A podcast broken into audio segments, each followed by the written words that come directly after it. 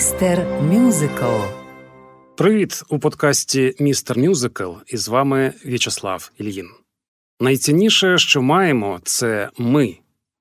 Але здавшись, ми втратимо себе.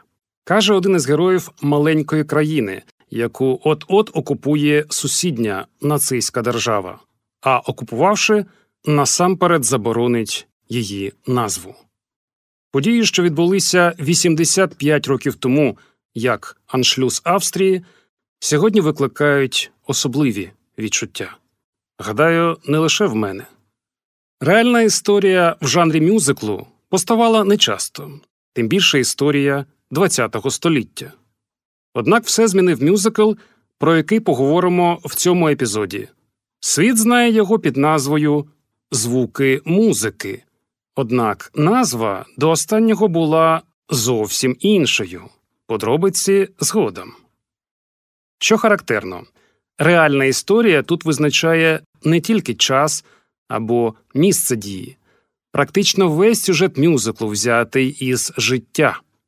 Послушниця монастиря стала вихователькою сімох дітей овдовілого морського капітана, вийшла за нього заміж, створила сімейний вокальний ансамбль міжнародного рівня, втекла з родиною від нацистів, а потім написала про це мемуари. Саме вони, мемуари Марії фон Трап, від монастиря до світового успіху, живили фантазію композитора Річарда Роджерса, поета Оскара Хаммерстайна і лібретистів мюзиклу Говарда Лінцея та Рассела Крауза. Втім, фантазія лібретистів могла заходити ой як далеко. Готуючись до програми, я прочитав мемуари Марії фон Трап і зрозумів, чому по виході мюзиклу так образились її діти. По-перше, вся історія тут відбувається напередодні гітлерівського аншлюсу Австрії, хоча насправді Марія потрапила до родини трапів ще всередині 20-х. Вона прийшла гувернанткою не до всіх дітей, а до однієї дівчинки.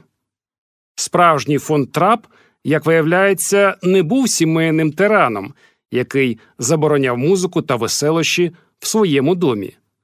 А реальна Марія фон Трап не завжди була такою милою, як у мюзиклі, могла гніватись, кидатись речами і грюкати дверима.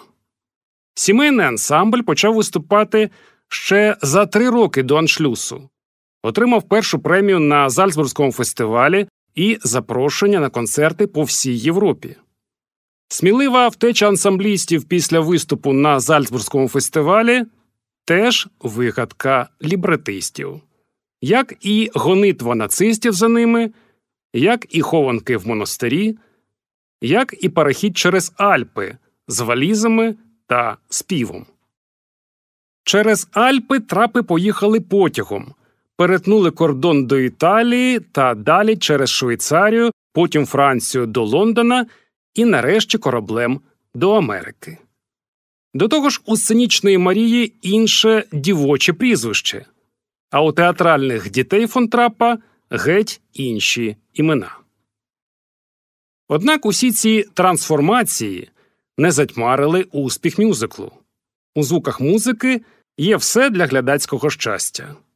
Чудова любовна історія, голосисті діти від 5 до 16, пісні про ноти та улюблені речі, лялькові тірольські танці, патріотизм, інтрига, напружена та ефектна, як і має бути в мюзиклі.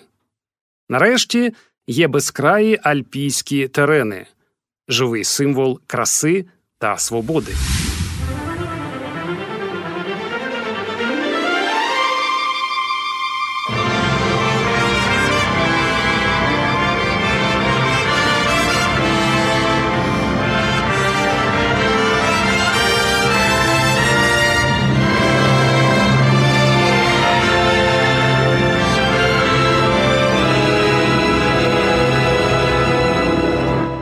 Мюзикл про Марію фон Трап з'явився завдяки іншій Марії, знаменитій актрисі Бродвею Мері Мартін. Наприкінці 50-х Мері гостро потребувала проєкту, який повернув би її на перші позиції. Друг Мері, театральний режисер Вінсент Донах'ю, на той час працював на кіностудії Paramount і, переглядаючи куплені студією європейські фільми, натрапив на дві німецькі стрічки про сім'ю фон Трап. Paramount збиралася зняти на них рімейк за участю Одрі Хепберн. Рімейку не судилася поява. Одрі була зайнята війною і миром, смішним обличчям і коханням після опівдня. Про всяк випадок Донах'ю вирішив поділитися знахідкою з Мері Мартін, адже історія Марії так і просилася на сцену.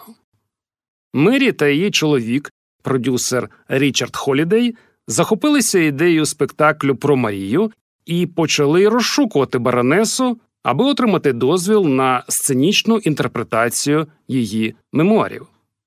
Яким же було здивування американців, коли з'ясувалося, що і Марія, і ансамбль фонтрапів вже зникли зі сцени. 47-го пішов у засвіти Георг фон Трап, а 56-го року ансамбль дав свій останній концерт. Після того вони переселилися аж до нової Гвінеї. Після восьми місяців пошуків Мері Мартін знайшла Марію в Інсбруку, коли та одужала від малярії. Знайдена баронеса не заперечувала проти театральної постановки, проте права на історію її життя тепер належали німецьким кінопродюсерам. Коли ті після шести раундів перемовин і, відповідно, трансатлантичних перельотів юристів запросили нечувану на той час суму 200 тисяч доларів, Мері та Річард не відступили. Їхня віра в успіх постановки була такою великою, що ризик здавався виправданим. High on a hill was a lonely goat herd, lay, odelay, odelay, oo. Loud was the voice of the lonely goat herd, lay, odelay, odeloo. Folks in a town that was quite remote heard, lay, odelay, odelay, oo. Lusty and clear from the goat herd's throat, heard, lay, odelay, odeloo. Ho, ho, lady odelay,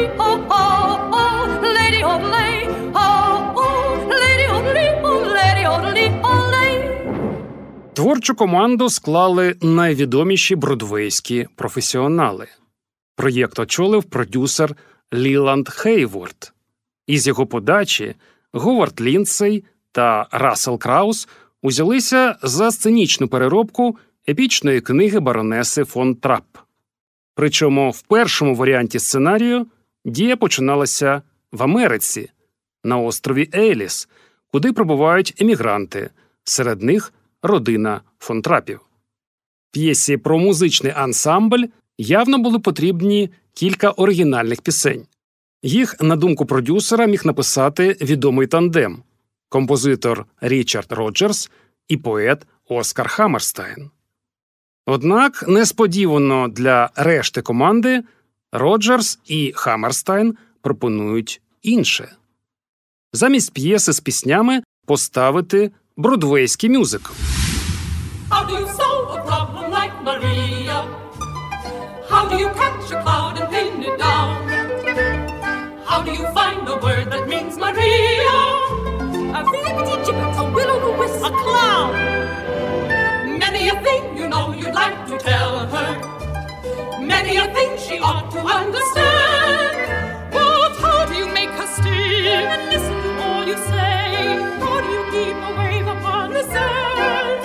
У цього мюзиклу була незвична героїня, надто енергійна для черниці, надто сором'язлива для любовних стосунків, що дивує і монастирських послушниць, і капітана фон Траппа. Глядачі мюзиклу дивувались не менше, адже зі сцени звучали і католицькі хорали, і австрійські народні пісні, і благородні вальси, і воєнна музика, і цілком бродвейські номери. Тут багато співають діти від 5 до 16.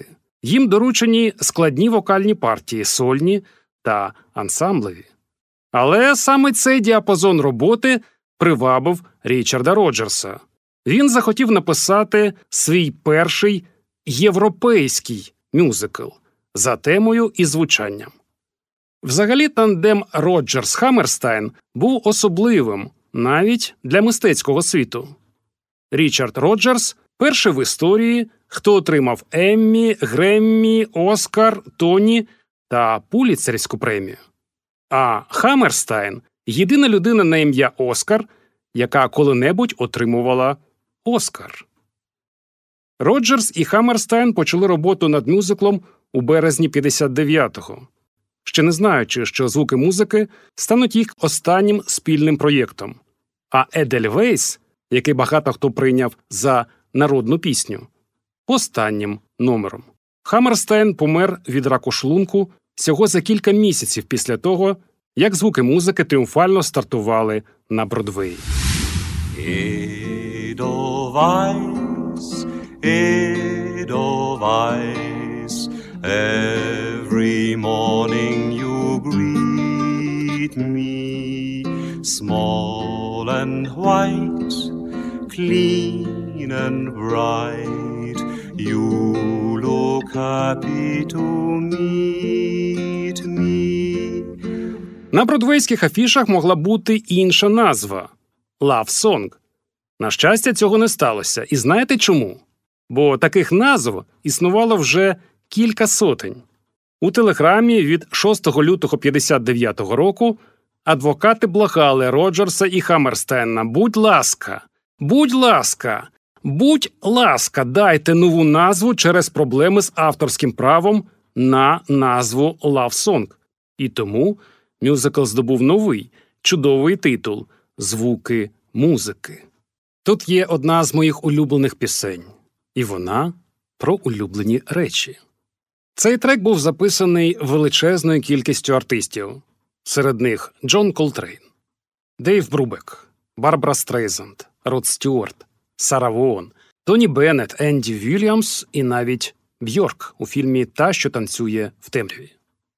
Коли Хаммерстайн творив текст «My Favorite Things», він почав буквально з того, що написав список своїх улюблених речей: краплі дощу на трояндах і вуса на кошенятах, скручування пальців у теплих рукавицях, катання з пагорба на велосипеді мого старшого брата. Ось деякі речі, які мені подобаються. Чогось бракує? Так, яскраві мідні чайники, кремові поні та хрусткий яблучний штрудель потрапили до тексту вже в процесі. And whiskers on kittens, bright copper kettles and warm woolen mittens, Brown paper packages tied up with strings. These are a few of my favorite things. cream colored ponies and crisp apple strudels, Doorbells and sleigh bells and schnitzel with noodles. Wild geese that fly with the moon on their wings. These are a few of my favorite things. Популярність Роджерса і Хаммерстена була неймовірною. Ледь стало відомо про прем'єру їхнього нового шоу Звуки музики з Мері Мартін у головній ролі, як біля квиткових кас виросли величезні черги. Попередні продажі принесли рекордні для тих днів понад 1 мільйон доларів. Рецензент The New York Times прохолодно зазначав. Шоу не вистачає останньої радості, яка позначає різницю між шедевром і добре створеною музичною розвагою. Попри це, звуки музики миттєво стали хітом сезону. Мюзикл взяв 5 тоні, у тому числі найкращий мюзикл та найкраща акторка. Ясна річ, нею стала Мері Мартін. Оригінальний запис The Sound of Music був майже таким же великим явищем, як і саме шоу.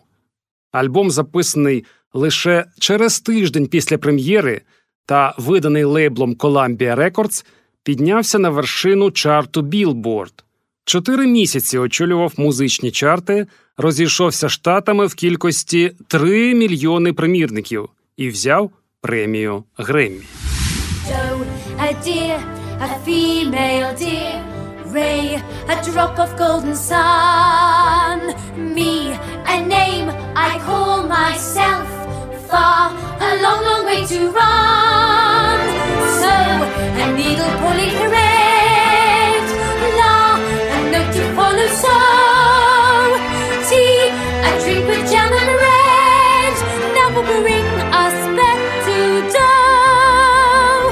Do, re, mi, fa, so, la, ti, do, so, do. Мюзикл йшов на Бродвеї близько чотирьох років, проте по-справжньому безпрецедентний успіх чекав на нього в Лондоні. До дня останньої вистави на Вест-Енді був показаний 2386 разів, майже на тисячу разів більше, ніж у Нью-Йорку. Аж до 2000 року звуки музики утримували першість серед американських мюзиклів за кількістю показів на Вест-Енді. Але це навіть важко порівнювати з тією славою, яку приніс мюзиклу фільм Звуки музики. Про нього вже в наступному епізоді подкасту, де з вами В'ячеслав Ільїн.